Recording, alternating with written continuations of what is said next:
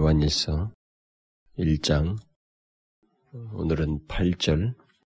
8절 말씀인데 우리가 6절부터 그 오늘 8절이지만 6절부터 9절까지 좀 한 절씩 교독을 해도록 합시다. 좀 내용을 흐름을 좀 이해하기 위해서. 만일 우리가 하나님과 사귐이 있다 하고 어두운 가운데 행하면 거짓말을 하고 진리를 행치 아니함이거니와 하나님 가운데 계신 것 같이 우리도 빛 가운데 행하면 우리가 서로 사귐이 있고 아들 예수의 피가 우리를 모든 죄에서 깨끗하게 하시는 것이요 만일 우리가 죄 없다 하면 스스로 속이고 또 진리가 우리 속에 있지 아니할 것이요. 우리가 우리 죄를 자백하면 저는 주시고 우리 죄를 사하시며 모든 불의에서 우리를 깨끗게 것이요 아멘. 지난 시간에 그, 그 7절에 있는 대로 우리가 빛 가운데 행하면 그 아들 예수의 피가 우리를 모든 죄에서 깨끗하게 하실 것이라는 그 말씀을 살펴보았습니다. 그 예수 그리스도의 피에 대해서 이왕이 말이 나왔기 때문에 사실 더 첨가할 수도 있었지만 그 깨끗게 하는 문제에 대한 그 오해의 소지가 있는 본문이어서 우리가 뒤에 가면 또 2장에 가서 어, 2장 추어져서 나오기 때문에 어, 생략을 하고 지난번으로 그냥 끝내고 어, 넘어가려고 합니다.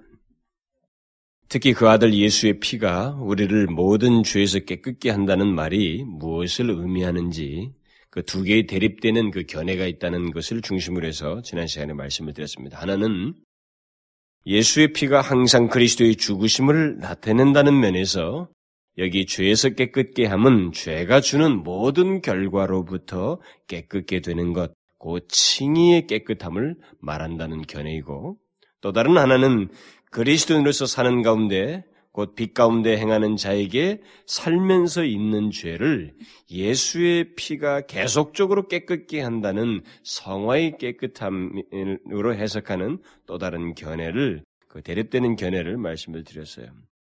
그러나 저는 이 두 가지를 다 배제할 수 없다고 했습니다.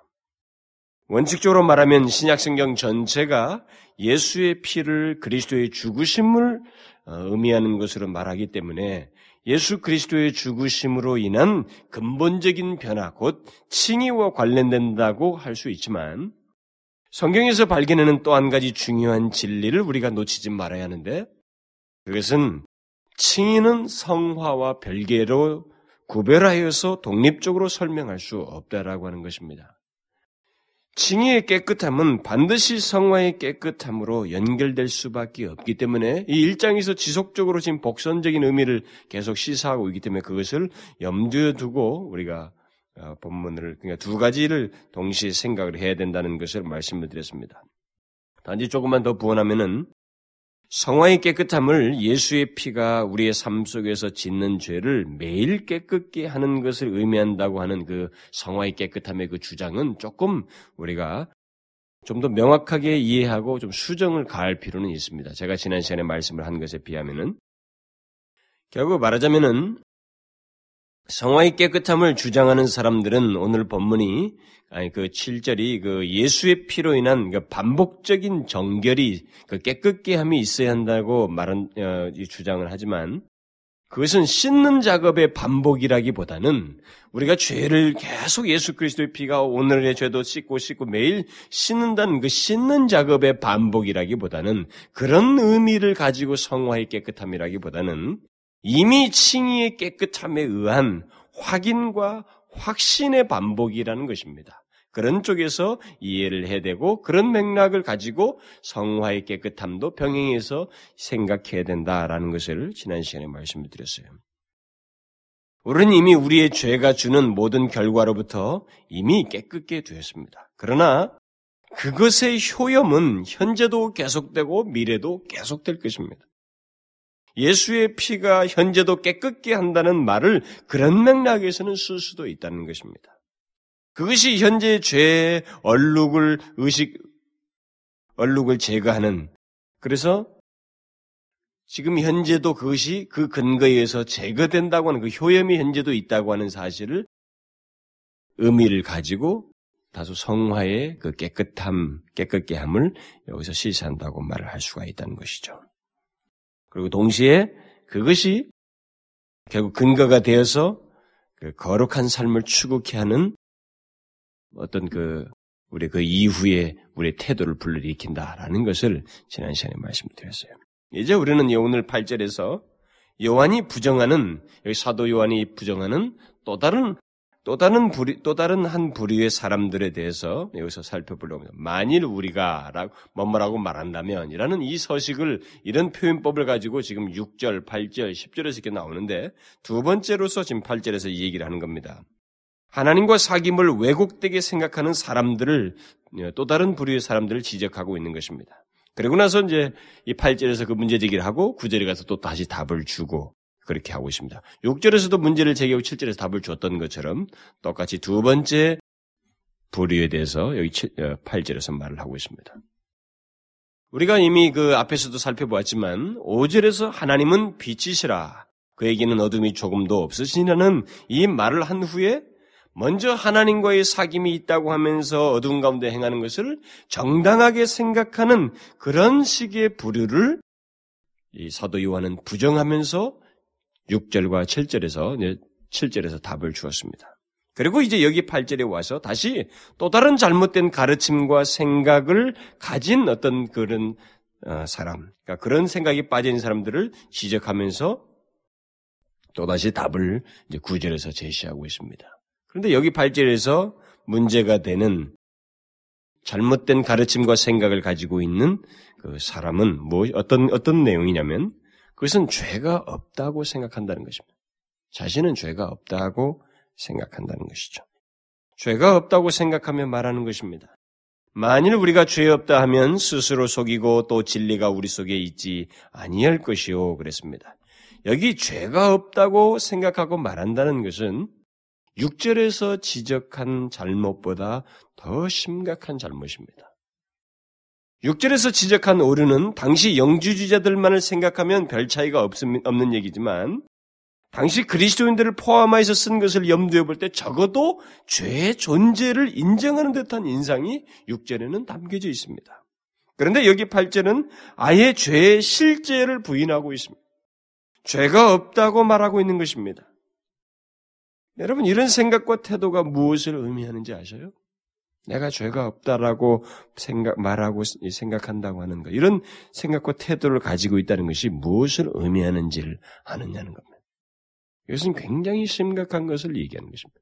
사도관에서 문제 제기하는 것은 굉장히 중요한 복음에 대한 왜곡, 절대적 왜곡이 바로 이 말과 관련되어 있다. 이런 생각에 빠진 사는 것과 직접 관련되어 있다는 것을 여기서 지적해주고 있는 것입니다. 그러니까 이런 생각을 가지고 있는 것은 하나님의 시각에서 볼 때, 또 성경의 전체에 비추어 볼 때 가장 심각한 오류에 빠진 사람이라고 할 수가 있습니다. 하나님의 입장에서 가장 문제가 되는 사람이 바로 8절에 해당되는 사람입니다. 어쩌면 성경과 가장 정반대의 위치에 선 사람이라고도 할 수가 있습니다. 왜 그래요? 그런 사람은 제일 가장 중요한 문제로서 예수 그리스도의 죽으심, 구세주의 필요를 전혀 못 느끼는 사람이 되기 때문에 그렇습니다. 다시 말하면 예수 그리스도의 십자가를 전혀 인정하지 않는 사람이 되기 때문에 내가 죄 없다고 하면 그 사람 예수 그리스도의 십자가의 필요도 못 느끼고 예수 그리스도 오셔야 할 이유도 못 느끼고 그가 왜 성육신 하셨는지 왜 십자가에 죽으신 이 모든 필요를 인정치 않냐고 알지 못하기 때문에 그 사람이야말로 이 성경과 가장 멀리 서 있는 사람이라는 것입니다. 이미 7절에서 말한 육신을 입고 이 땅에 오셔서 십자가에서 죽으신 그 아들 예수의 피의 가치는 물론이고 그것의 필요를 전혀 못 느끼는 사람이라 이 말입니다. 죄가 없다고 생각하는 것. 이것은 죄의 대속이 필요 없다는 것을 의미하기에 예수 그리스도의 십자가를 부정하는 것일 뿐만 아니라 자신이 인간 이상의 어떤 존재로 보는 교만함을 드러내는 거죠. 잘못된 논리에 빠져서 자신에 대한 지나친 과대평가를 하는 것입니다. 인간의 오만함이라고도 할 수가 있죠. 여기 죄가 여전히 단수로 쓰인 것을 볼 때 이것은 죄 자체를 말하되 이렇게 유전적인 죄 있잖아요. 유전적인 죄 같은 것을 인정하지 않는 것을 포함한다고 할 수 있습니다. 그러니까 현재 자신들이 어떤 죄악된 행위들을 하고 있음에도 불구하고 자신의 성품 가운데는 죄 같은 것이 없다. 자신은 본질상 죄인일 수 없다고 생각하는 것입니다. 죄라는 것이 내 안에 있지도 않으며 자신은 죄인일 수 없다는 이 같은 주장은 놀랍게도 굉장히 심각한 문제이지만 여러분들은 생각할 때 아, 이것은 옛날 얘기가 아닌가라고 말할지 모르지만 아닙니다. 오늘날에 굉장히 많은 사람들이 이런 생각을 가지고 있습니다. 특별히 이 우리 세계를 지배하는 하나의 학문적 주류 속에 이런 것이 있었어요, 실제로. 프로이드 같은 사람에 의해서 영향을 받은 사람들은 대부분이 이런 생각을 그 학문적 기초로 가지고 있습니다. 그러니까 지난 세기 그 서구와 지성인들의 학문 속에 그는 지대한 영향을 미쳤는데 그의 이론이 그렇습니다. 우리는 죄인이라고 생각할 어떤 객관적인 근거라는 것, 근거 같은 것이 없다는 겁니다. 인간을 죄인이라고 생각할 만한 어떤 객관적인 근거라는 것은 없다는 것이죠.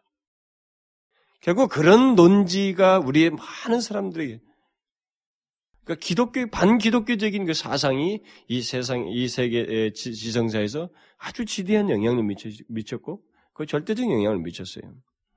그래서 서구의 가장 유명한 두 개의 위인을 뽑으면 프로이드 아니면 마르크스다 이렇게 얘기하잖아요. 결국 이런 본문과 완전히 대치되는 이론인 것입니다. 그런 것에 영향을 받아서 사람들 속에는 그런 생각이 있어요. 응? 죄라는 것이 내 안에 있지도 않으며 자신은 죄인일 수 없다고 하는 그런 논지가 사람들 가운데 있습니다. 그러나 여러분, 성경이 말하는 죄, 곧 우리 인간은 유전적인 죄를 가지고 있으며 그런 죄를 가진 우리는 본성적으로 죄인이라는 사실이 오늘 성경에서 가장 강력하게 가장 기초적으로 인간을 향해서 외치는 소리고 그것 때문에 예수 그리스도의 십자가가 있어야만 했다는 사실을 크게 여기서 강조하고 있는 것입니다. 그러니까 그게 핵심적인 내용이에요. 인간, 죄, 예수 그리스도. 이것이 계속 그 화제거리가 되는 것입니다. 이 성경 안에서. 그런데 실제로 오늘날 세상을 보게 되면 우리 인간은 유전적인 죄를 가지고 있으면서 그런 죄를 가진 우리는 본성적으로 죄인이라는 이런 사실을 사람들이 인정하지 않습니다. 무엇인가 세상 학문을 배운 것이 있으면 있는 대로 없으면 없는 대로 이 죄의 실제를 사람들은 인정하려고 하지 않습니다. 죄가 없다고 말한다는 것이죠. 그런데 흥미로운 것은 사도 요한이 이 편지를 쓸 당시에 한동안 교회 안에 있었던 영지주자들이 이런 생각을 가지고 있었다는 것입니다. 나름대로 하나님을 믿는다고 하는 사람들이 그런 생각을 가지고 있었다는 것이죠. 그뿐만이 아닙니다. 교회 역사를 보게 되면 그런 생각을 가진 사람들이 교회 안에 계속 있어 왔어요. 아주 흥미롭게도. 일단 우리가 그리스도인이 되었으니 우리는 우리의 죄성으로부터 해방되었고 새로운 본성을 부여받았기 때문에 우리 안에는 죄가 없다고 주장하는 사람들이 교회 안에 있어 왔습니다. 그러면서 죄로부터의 자유하다는 미명 안에서 도덕적으로 균형을 상실한 삶을 사는, 사는 사, 살, 삶을 사는 사람들이 교회 안에 계속 있어 왔어요. 그 중에 그 대표적인 사람들이 바로 그 율법 폐기론자들이라고 하는 거, 안티노미아니즘, 그런 겁니다. 그건 제가 여러 차례 이런 얘기를 했습니다만, 놀라운 사실은 이런 생각을 가지고 죄를 범상이 대하는 사람들이 오늘날에 더 넓게 설명하면 이런 율법 폐기론적인 생각을 가지고 일단 우리가 그리스도인이 되었으니 우리는 우리의 죄성으로부터 해방되었다고 하면서 새로운 본성을 부여받았기 때문에 우리 안에는 죄가 없다고 하면서 죄로부터 자유하다고 하면서 도덕적인 균형을 상실한 가운데서 자기를 정당하면서 신앙생활하는 사람이 죄에 대해서 범상에 대하는 그런 그리스도인들이 오늘날 교회 안에 굉장히 많다 이 말입니다. 더 넓게 넓게 설명해 나간다면 그러니까 많은 사람들이 죄를 생각하려고 하지 않는다는 것이죠.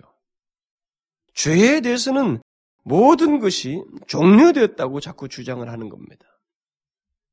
이런 식으로 죄의 실제를 인정하지 않고 죄된 상태를 인정하지 않는 것이 역사를 통해서 교회 안팎으로 있어 왔고 지금도 그것이 계속 나타나고 있다는 면에서 오늘 본문은 굉장히 중요한 교훈이 되는 것입니다. 그러니까 이런 태도는 정확히 그런 태도를 깊이 파고 들어가 보면 그 문제의 발단에 그 문제를 가지고 있는 그 상태는 사실 가벼운 게 아니에요. 굉장히 심각한 겁니다. 그러니까 교회 안에 있는 사람이든 밖에 있는 사람이든 이런 생각을 가지고 있는 사람은 예수 그리스도의 죽으심을 업신여기거나 아니면 예수 그리스도의 죽으심을 욕되는 상, 욕보이고 있는, 욕되게 하고 있는 사, 사람이기 때문에 그런 상태를 가지고 있는 것이기 때문에 그의 상태는 굉장히 심각한 것입니다. 예수 그리스도의 십자가의 보혈을 아무 쓸모없는 것으로 만드는 것이 된다는 것입니다. 그런 생각을 가진 사람들에 의하면. 그러면 이 같은 결정적인 오류의 원인이 무엇이냐는 거예요. 인간이 어떻게 이렇게까지 될 수 있을까? 그것은 바로 죄에 대한 잘못된 개념을 가지고 있기 때문에 그렇습니다. 오늘 본문이 바로 그것을 지적하는 거예요. 죄 없다고 하면서 죄에 대한 잘못된 개념을 가지고 있기 때문에 궁극적으로 예수 그리스도의 십자가까지도 필요치 않은 것처럼 다시 말하면 십자가의 정확한 이해를 갖지 못하고 죄에 스스로 방치해버리는 그런 일을 많은 사람들이 해왔다는 거죠. 심지어 교회 안에 있는 사람들까지 그 일을 해왔다 이 말입니다. 제가 계속 이 시간을 통해서 말씀을 드립니다만은 죄에 대한 바른 이해를 가지고 있지 못하게 되면 기독교의 가장 근본 진리요, 핵심 내용이며 우리 구원의 최고 내용인 예수 그리스도의 죽으심을 크게 왜곡시키게 되어 있습니다. 십자가의 군사가 아니라 십자가의 원수가 될 수도 있는 것이에요. 그래서 바울은 빌리포 3장에서 형제들아 너희는 함께 나를 본받으라 라고 하면서 왜곡된 삶을 가진 자들을 염두에 둔 채 이렇게 말합니다. 이제도 눈물을 흘리며 말하노니 여러 사람들이 그리스도의 십자가의 원수로 행하느니라. 여기 바울이 염두에 둔 그 그리스도의 십자가의 원수로 행하는 여러 사람은 분명 죄에 대한 왜곡된 개념을 가진 사람들이었습니다. 그것이 그들의 한 부분이었어요. 죄에 대한 바른 이해를 가지고 있지 못할 때 우리는 그런 사람을 그리스도의 십자가와 상관이 없는 자이거나 아니면 그리스도의 십자가를 알면서도 원수로 행하는 자라고 말할 수 있다는 것입니다. 사람이 죄 없다고 생각하고 말한다는 것은 그 사람이 실상은 어둠 가운데 처해 있다는 것, 어둠 가운데 거하고 있다는 것을 말하는 것입니다. 그리스도의 십자가의 은혜 안에 있는 자가 아, 아님을 말한다는 것이죠. 그리스도의 십, 그리스도의 십자가의 은혜 안에 있는 자라면 그는 죄를 아는 자입니다. 아주 기본적인 거예요. 죄를 아는 자이고 죄를 인정하는 자입니다. 그리고 자신의 죄를 대속하신 그리스도의 죽으심을 인하여 감사하는 자이고 동시에 그 십자가가 있게 한 죄를 혐오하는 자입니다. 이게 바로 그리스도의 십자가의 은혜 아래 있는 자예요. 그러니까 십자가의 원수처럼 삶의 엉망이 될 수 없다는 것입니다. 그런 사람들은. 예수를 믿노라 하면서 그렇게 말할 수 없다는 것이죠. 그러니까 오늘날 이 아까 안티노미아니즘 율법 폐기론자들이 젊은이들 가운데서도 사실 많이 보이거든요. 그런 생각들을 가지고 있고 특히 성경 공부 세대라고 할 수 있는 3, 40대 사이에서 두드러지게 이런 모습이 나타납니다. 우리 한국 교회에 참 많이 나타나요. 예수 믿는 것을 예수 믿는 것을 엉뚱하게 엔조이하는 사람들이 많이 있습니다. 예수 믿었으니 어차피 구원받았다고 하면서 전혀 겸비하며 죄에 대한 텐션, 그 긴장이 없어요. 그걸 하나님의 거룩하심으로 불같이 보는 작업이 안 생겨 있습니다. 그러니까 그것은 엄청난 문제예요, 그 사람에게 있어서. 성경을 아주 왜곡하고 있는 것이고, 스스로 구원을 잘못 판단하고 있는 것입니다. 그러니까 예수 믿는 것을 다른 식으로 엔조이하는 거죠, 오늘날의 사람들. 그래서 그런 사람들의 신앙의 기제를 파고 들어가 보면 칭의가 무엇인지에 대해서 정의는 알고 있는데 그 칭의의 실제 내용인 그 의가 하나님의 의가 어떻게 내게 전가되었는지에 대해서는 정확히 알지 못하는 결정적인 오류를 가지고 있습니다. 그 말은 다른 말로 하면 칭의에 대한 지식은 있는데 그것이 당연히 수반해야 할 거룩한 삶, 교리적으로 말하면 성화의 삶이 없다라는 겁니다. 이 분리할 수 없는 문제가 분리돼서 나타난다는 것이죠. 특별히 한국교회가 아주 심각하죠. 그런 모습은 자신의 칭의를 스스로 부정하는 것입니다. 내가 구원받았다고 하는 이미 죄 없는 자로 의롭다 칭하심을 받았다는 이 사실을 스스로 부정하는 것이 되는 것입니다. 왜냐하면 성경은 칭의와 성화를 결코 분리시키지 않기 때문에 그렇습니다. 죄를 가볍게 뛰어넘고 죄, 죄에 대해서 말이 나오면 죄는 그냥 가볍게 뛰어넘고 그건 옛날 얘기처럼 가볍게 뛰어넘고 죄를 없이 한 그리스도의 십자가를 기분 좋게 여기면서 자기에게 열매처럼 주어진 의의 전가, 칭의만을 생각하고 자신의 구원을 장담하며 사는 사람들. 그 결과만을 생각하면서 사는 사람들. 그런 사람들은 칭의에 대해서 칭의가 가져다 주는 칭의의 실제 내용을 담고 있지 않는 사람들이. 그렇게 말을 하면서 칭의의 실제 내용은 없어요, 그들이. 그러니까 그런 사람들에게서 좋은 하나의 본보기를 제시하려면 사도 바울이에요. 칭의를 증가한 사도 바울은 그것을 말한, 말하고 또 그 칭의에 해당되는 진리의 그 풍성함을 직접 자신이 깨닫고 확신한 사람이었지만 그 이후의 삶이 거룩했어요. 죽을 때까지. 거룩한 삶이었습니다. 죄와 싸우되 그야말로 피 흘리까지 싸우는 모습이 있었습니다. 주님 앞에서 항상 겸비하면서 삶을 살았습니다. 그것이 바로 칭의를 바르게 이해한 사람이에요.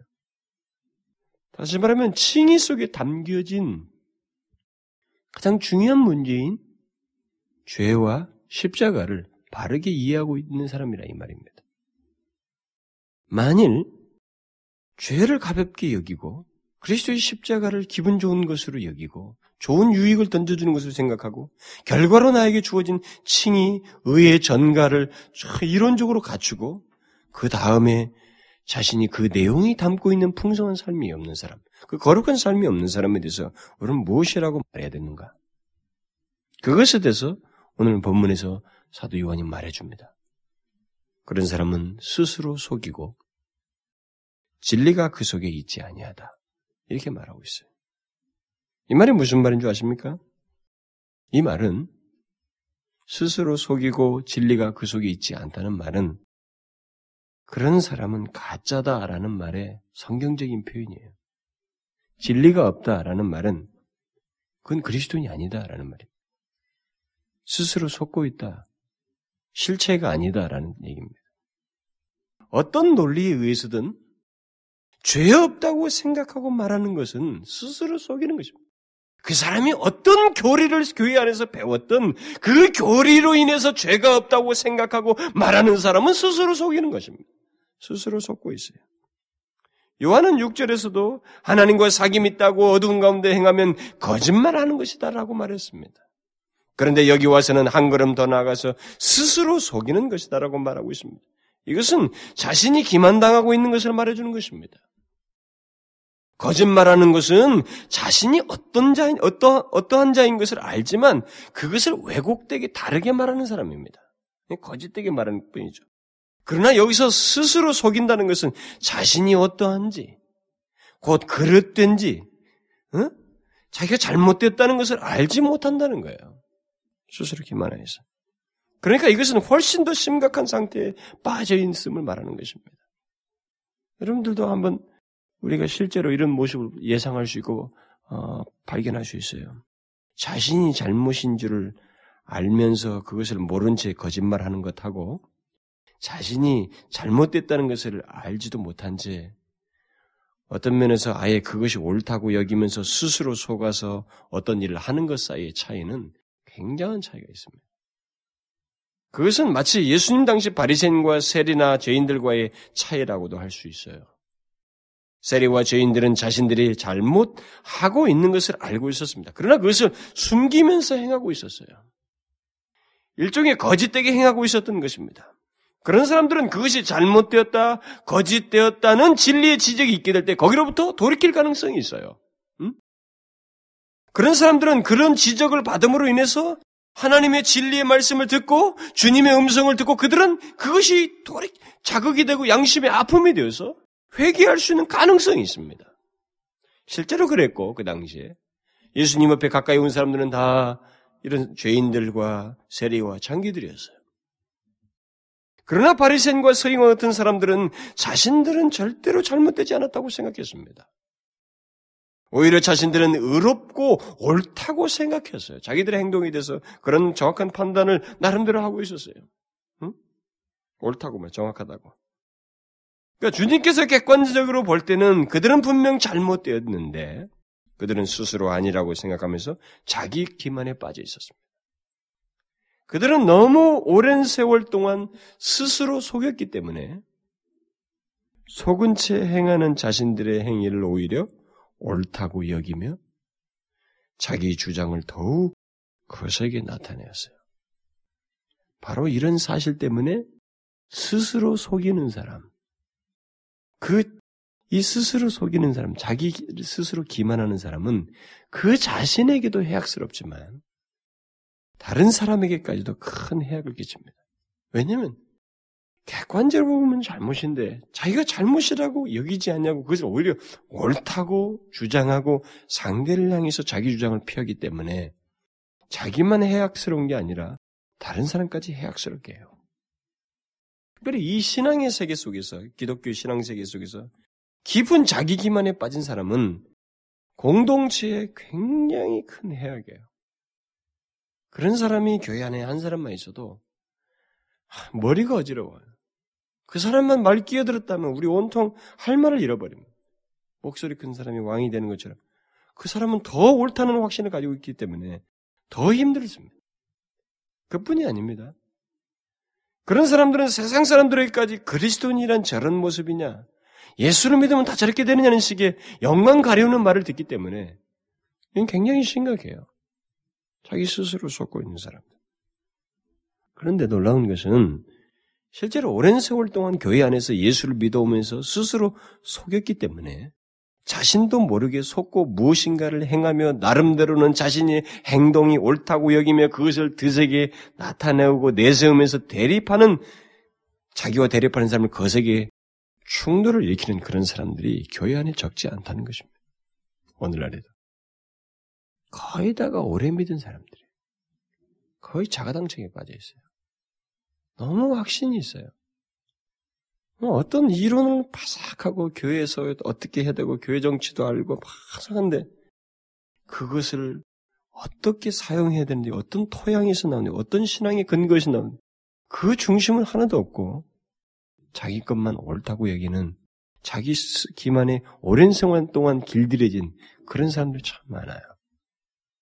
제가 그동안 보아온 사람들 중에는 자신을 속이면서 이미 그런 경지에 올라서 양심의 가책도 받지 못하고 자기의 행동을 옳다고 여기면서 드세게 주장하고 미사여구를 늘어놓는 그런 교회에 오래 예수 믿는 사람을 참 많이 봤어요. 교회 중직자들 중에도 있고 심지어 목사에게도 있죠. 무엇이 원인이에요? 징의에 대해서 운운하지만 징의의 내용 속에 포함된 죄와 십자가에 대해서 정확히 알지 못하는 것입니다. 그것이 우리로 하여금 얼마만큼 겸비하게 하는지에 대해서 그 진실함에 나타나지 않아요. 죄가 뭐예요 도대체? 하나도 생각 않고 하루를 살아갑니다. 나오는 대로 쏟아버려요. 당신이 진실로 의롭다 칭함을, 칭함을 받은 자라면 당신에게 있어서 두드러진 특징이 있는데 그것은 죄에 대한 탁월한 이해예요. 그리고 그 죄와 연결된 그리스도의 십자가가 나를 스스로 겸비케 하는 내 존재를 더욱 하나님 앞에 거룩하게 하는 근거가 되는 것입니다. 이것이 없는 가운데 칭의가 어떻고 구원이 어떻고 내가 하나님 앞에 영원한 생명을 받았노라고 입으로 떠들어대는 것은 거짓입니다. 스스로 속고 있는 거예요. 얼마나 많은 그리스도인이 속고 있어요. 왜 이렇게 한국은 도대체 씨가 안 먹힙니까? 그리스도인이 그렇게 많은데. 바로 이 본문과도 같은 거예요. 난 문제 없다 말이죠. 나 어렵다 칭찬을 받았고 이미 다 끝났다. 그런 먼저 믿은 사람들의 엉망진창인 삶 때문에 그렇습니다. 죄에 대한 이해가 없는 거죠. 죄의 실제를 알지 못하고 있기 때문에 그렇습니다. 스스로 속이는 일. 이 자기 기만은 결국 죄의 기만이라고 할 수 있어요. 자기 기만은 죄를, 죄에 대해서 기만당하고 있는 겁니다. 스스로 속인다는 말은 죄에 대해서 속인다는 말이기도 하는 것입니다. 그러니까 죄에 대한 거짓된 개념을 가짐으로써 죄에 깊게 빠지지만 그것을 자신이 알지 못하고 스스로 자신을 옳게 여기면서 스스로 속는 거예요. 가만히 생각해 보십시오. 이것만큼 무서운 질병이 어디 있겠어요? 영적 질병이. 네? 이것만큼 무서운 영적 질병이 어디 있겠어요?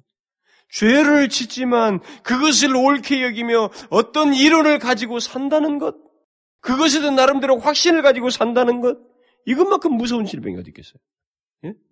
분명히 죄를 짓는데, 주님이 보실 때 객관적인 시각을 볼 때 죄를 짓고 있는 것인데, 그런데 그것을 옳다고 여기며 나름대로 이 이론과 확신을 가지고 그렇게 살아간다고 생각해 보십시오. 얼마나 심각해요? 바리새인이나 역사상에 있었던 그 영, 오늘 본문에 나온 영지주의자들이나 율법 폐기론자 같은 사람들은 자신들의 죄를 지으면서도 그것을 옳게 여기는 이론을 가지고 살았던 대표적인 사람들이었어요. 그렇게 하면서도 자신들은 신앙생활을 잘한다고 생각했던 것입니다. 오히려 영주의자들은 이 교회 안에 남아있는 사람도 니네가 잘못했다. 영생은 거기 없다. 이쪽이 있다. 일로 오라고 했습니다. 1세기에. 제가 한번 설명했잖아요. 얼마나 무서워요?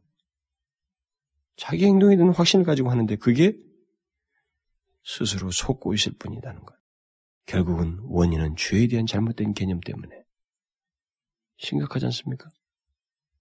한번 상상해 이런 이 모습이 우리 공동체 안에 어떤 신자에게 있다고 한번 생각해 봐요. 우리가 같이 예수를 잘 믿고 있는 어떤 사람이 바로 그런 상태에서 계속 자기 나름대로 열심히 하면서 확신을 가지고 교회 생활을 한다고 한번 생각해 보십시오. 그 상태는 사실상 자기는 모르고 있지만 객관적으로 보면 상당히 저주스러운 상태예요. 그렇죠? 자신도 모르는데 실제로 주님은 바리새인과 서기관들에게 화를 선언했습니다. 화 있을진저. 이 말은 무슨 말이에요? 그들이 전혀 돌아올 조짐이 보이지 않았다는 것입니다. 사실 그런 사람을 만나면 우리가 현실 속에서 그런 비슷한 사람을 만나게 되면 거의 불가능할 것 같은 불가능할 것처럼 여겨져요. 그래서 제가 집회를 간다면 청년들이나 젊은 사람은 그나마 낫습니다. 교회에서 오랜 짬밥을 먹으신 분들이 쫙 앉으실 때는 저는 거 가서 완전히 그냥 맨 땅에다가 뭐 하는 거예요. 반응이 없어요. 아, 이게 사실일까? 이럴 수도 있지. 생각이라도 해봐야 될 거 아니에요? 이게 복음이라면 이 옳은 소리에 내가 얼마나 일치가 되는가 이렇게 생각해 봐야 되잖아요. 고작 하는 게 어렵습니다. 아유, 목사님 오늘 참 많이 찔렸습니다. 그게 끝이에요.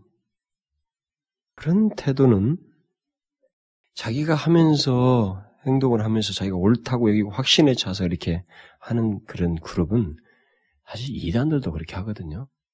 이단들도 자신들은 성경이 이탈했음에도 불구하고 자신들이 옳다고 여기고 그것을 목소리 높여서 외칩니다.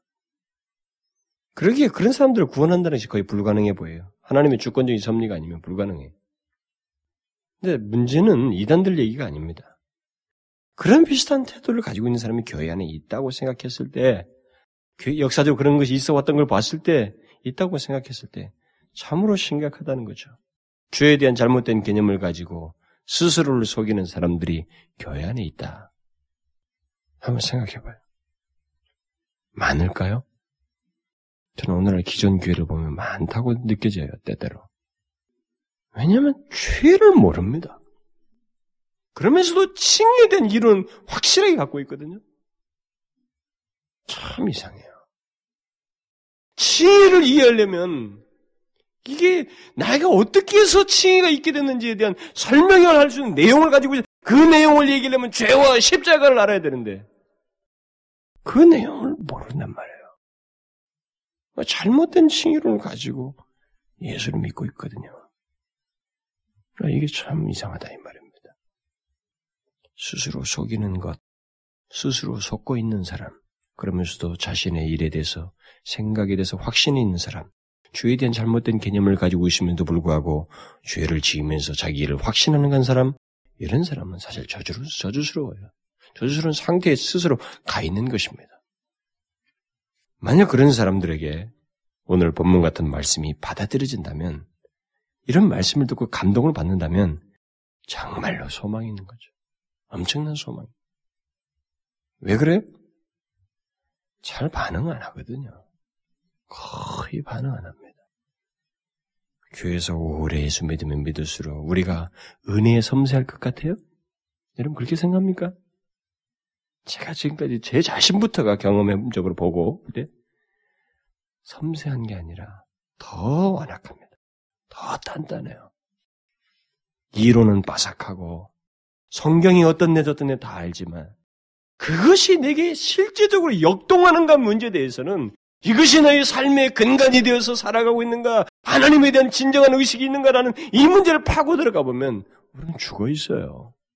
오래 숨은 사람들이 그 죽어 있는 마음의 땅들을 다 가지고 있습니다. 진작에 반응을 안 해요. 죄에 대해서 모릅니다. 모르고 있어요. 우리는 기억해야 돼요. 우리가 죄에 대한 잘못된 개념을 가짐으로써 스스로 속일 수 있다는 것입니다. 그런데 그것은 상당히 저주스러운 상태로 내몰 수 있다는 것입니다. 이것을 기억해야 돼요. 예수 그리스도께서 죽으셨다는 사실만 보아도 또 그가 걸리신 보혈만 보아도 우리 인간은 그가 하나님이신 분이 이 땅에 오셨다는 사실만 보아도 우리 인간은 죄 없다가 아니라 죄 있으며 내게는 나면서부터 실지하는 죄가 그 가공할 만한 죄가 있다고 하는 내용을 포함하는 거예요. 근데 사도 요한은 이 죄 없다는 자를 가리켜서 한마디 덧붙여요. 그것은 진리가 그 속에 있지 아니하다 이렇게 말하고 있습니다. 이 말은 누구든지 진리가 있다면 그는 결코 죄 없다는 생각이나 그런 말을 할 수가 없다는 것입니다. 그러니까 진리는 우리를 언제나 밝혀주기 때문에 진실로 진리가 우리 안에 있다면 그 밝혀진 사실로 인해서 죄 없다고 말하기는커녕 아예 이사야처럼 자신 안에 보인 죄와 부정함 때문에 화로다 나여 망하게 되었도다. 이게 정상적인 반응이라는 것입니다. 베드로처럼 주여 나를 떠나소서 나는 죄인이로소이다. 이게 정상적인 반응이지. 죄 없다고 말한다는 것은 그건 진리가 없기 때문에 하는 소리라는 거죠. 진리가 있으면 당연히 죄 없다는 말을 못한다는 거죠. 진리가 있는 자는 오히려 죄에 대해서 정확한 이해를 갖는 사람입니다. 만일 죄 없다고 말한다면 6절에서도 말한 것처럼 진리가 있는데 행하지 않는 것이 아니라 아예 그 속에 진리가 없다는 거예요. 응? 진리가 있는데 행하지 않는 문제가 아니에요, 이것은. 아예 진리가 없다는 것입니다. 아예 진리가 없다는 말은 엄청난 선언이에요. 진리가 없다는 말은 그는 완전히 흑암이다, 이런 말입니다. 또는 거짓의 아비인 사단에게 속해 있다라는 또 다른 표현이에요. 만일 누가 죄가 없다고 말하면 그것은 그가 어떤 사람인가를 스스로 말해주는 것입니다. 그러니까 하나님의 참된 진리가 있는 자와 그렇지 않은 자, 궁극적으로 주께 속한 자와 사탄에 속한 자를 나누는 기준은 오늘 본문이 무엇으로 말하고 있어요? 바로 죄에 대한 태도와 관련되어 있다는 것입니다. 죄에 대한 이해와 관련되어 있다는 것이죠. 죄 없다고 생각하고 말하는 것, 그것이 누군가의 태도일 때 그것이 의미하는 것은 심각하다는 거죠. 아예 진리가 없어요. 흑암이에요. 하나님께 속한 자가 아닙니다. 결국 이 오늘 본문은 죄에 대한 이해와 우리의 태도가 얼마나 중요한지를 잘 말해주는 것입니다. 우리는 요한이 오늘 본문 말씀을 교회 밖에 있는 사람들을 특징적으로 말하려고 한 것이 아님을 기억해야 됩니다. 왜냐하면 그는 계속 우리라는 말을 쓰고 있기 때문에 그렇습니다. 만일 우리가 죄 없다 하면 진리가 우리 속에 있지 아니하다. 이렇게 할 것이요. 이렇게 했어요. 이 말은 뭐예요? 우리 그리스도인들도 어떤 논리나 사상에 의해서든 심지어 자기 방어의 차원에서라도 죄를 인정치 않는 일을 해서는 안 된다고 하는 것을 말하고 있습니다. 만일 그렇다면 그 사람은 진리가 그 안에 없다. 이렇게 말하고 있어요. 무슨 말인지 아시겠어요? 굉장히 중요해요. 사도 요한은 자신을 포함해서 말하고 있습니다. 우리가 어떤 교리를 배웠던 어떤 논리를 이쪽에서 저걸 배우고 저쪽을 배워도 요즘은 난무한 성경을 가지고 난무한 지식들이 판을 치고 있지만 어떤 지식을 배웠던 어떤 교리를 의해서든 심지어 자기 방어의 차원에서라도 죄를 인정치 않는다. 그 사람은 진리가 그 안에 없기 때문이다. 이렇게 말하고 있어요. 바울은 그의 말년에 쓴 디모데서에서 자신을 죄인 중에 개수라고 그랬습니다. 그게 자기 사역 말기였어요. 그렇게 죄를 인정하는 것이 우리가 이게 신뢰를 통해서 나타나지만 중요한 것은 그것이 결국 우리가 앞절에서 보았던 하나님의 아들 예수의 피를 인정하는 것이 되기 때문에 그래요. 죄를 인정한다는 것은 바로 하나님의 아들 예수 그리스도의 피를 인정하는 것이 되기 때문에 그것의 절대적인 필요를 느끼고 그것을 인하여서 하나님께 감사하고 하나님 앞에 살아야 할 삶이 무엇인지를 알게 되기 때문에 그렇습니다. 그래서 죄를 인정하는 것, 죄 없다 하지 않냐고 오히려 죄를 인정하는 것이 그만큼 중요하다는 것을 여기서 말하고 있는 겁니다. 그 아들 예수께서 십자가에서 피 흘리셔야 했던 것이 바로 나의 죄라는 사실, 이렇게 해서 죄를 인정한다는 것. 그것은 십자가에 대한 바른 이해와 연결되기 때문에 죄 없다는 말은 안 된다는 것입니다. 그것은 진리가 없는 거라는 거죠. 우리는 죄를 인정해야 됩니다. 죄를 인정하게 될 때 우리는 그 아들 예수의 피를 기억해야 됩니다. 그것으로 인한 구원을 생각하게 됩니다. 우리가 결국 그렇게 되면 그 아들 예수의 피의 절대적인 피를 깨닫고 그것을 의지하게 된다는 것이죠.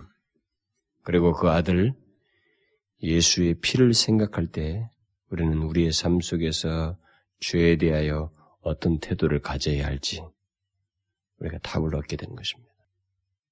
바로 그것이 거룩한 삶의 중요한 근거요 자극이 되어야 하는 것입니다. 우리가 다음 주에 그 구절에서 더 상세하게도 죄의 자백의 문제를 이해하겠지만 그것에 앞서서 8절에서 제시하는 우리가 어떤 이유든 어떤 근거에서든 나에 대한 어떤 방어적인 태도에 의해서든 죄 없다 말하면 그 속에는 진리가 없는 것입니다. 나는 오늘날 우리 젊은 세대 속에서 이러한 시기의 성경 공부가 조금씩 조금씩 퍼져가고 자기들끼리 토론하면서 한 사람의 나름대로의 경험적이고 자기 방어적인 죄 없다고 할 만한 죄 없다고 여기도록 하고자 하는 자기 방어적인 설명을 늘어놓는 그것이 이쪽 저쪽에서 토론되고 건너가고 습득되고 서로 통용되고 이해되는 것에서 대단히 경계심 갖고 저는 봅니다. 그건 자꾸 예수를 오래 믿으면서 피할 길을 찾는 거죠. 죄 없다라고 스스로 말하고 싶은 충동, 이것을 불러일으키는 하나의 또 루트가 되는 겁니다. 아니에요. 그건 안 됩니다. 여러분과 제가 완성될 영광스러운 하나님 나라에 가, 서는 죄 없다라는 말쓸수 있습니다. 아, 여기서는 죄 없다 할 수 없어요. 우리는 오히려 그 죄로 인해서 더 그리스도의 십자가의 무궁한 은혜를 헤아리고 그것 때문에 감사하고 그것 때문에 더 겸비하고 거룩한 삶을 살고자 하는 성화의 삶에 대한 열, 열망을 가지고 살아야 됩니다. 칭이 바르게 이해하십시오.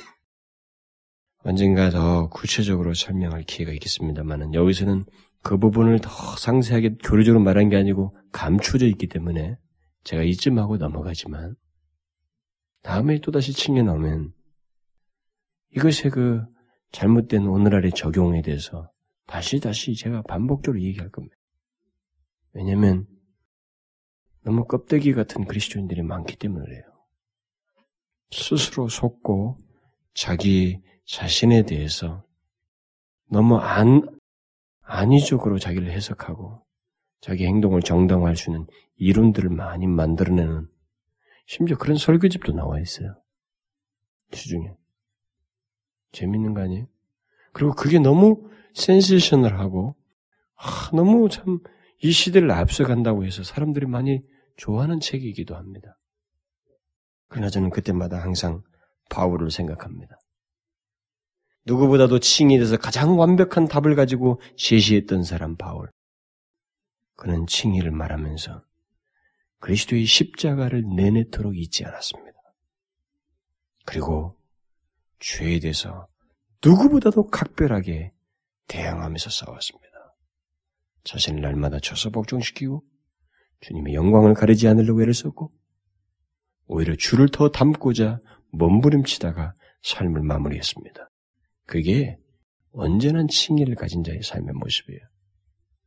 이걸 분리할 수 없습니다. 죄 없다 할 수 없어요. 이걸 잊지 마십시오. 기도하겠습니다. 하나님 아버지, 우리는 나면서부터 죄를 가지고 있어서 바로 그 나의 죄 때문에 주님의 십자가가 있었습니다. 그 아들 예수의 피가 있어야만 했습니다. 그것이 있지 아니하고는 내가 존재할 수도 없고 하나님 어떤 구원도 설명할 수가 없습니다. 하나님 진실로 주님의 십자가를 알고 또 죄에 대한 바른 이해를 가지고 정말 의롭다 칭하신 자의 삶의 모습이 무엇인지 우리 속에 담겨진 그 내용 그 내용을 구체적으로 드러내면서 사는 저희들이 되게 하여 주옵소서. 아버지 하나님 유혹도 많고 이설들도 많고 복음을 왜곡시키는 그런 모든 모습도 많이 있지만 주여 사도 요한이 우리에게 교정시켜 주는 것처럼 이 진리를 따라 하나님 앞에서 죄를 살피며 그리스도의 십자가로 인한 그 영광스러운 구원을 헛되이지 아니하는 그런 삶을 저희들이 살 수 있도록 인도해 주옵소서. 십자가의 원수가 아니라 우리는 십자가에 온전히 증거하고 드러내는 그런 군사로서 사는 저희들 되게 하여 주옵소서. 예수 그리스도의 이름으로 기도하옵나이다. 아멘.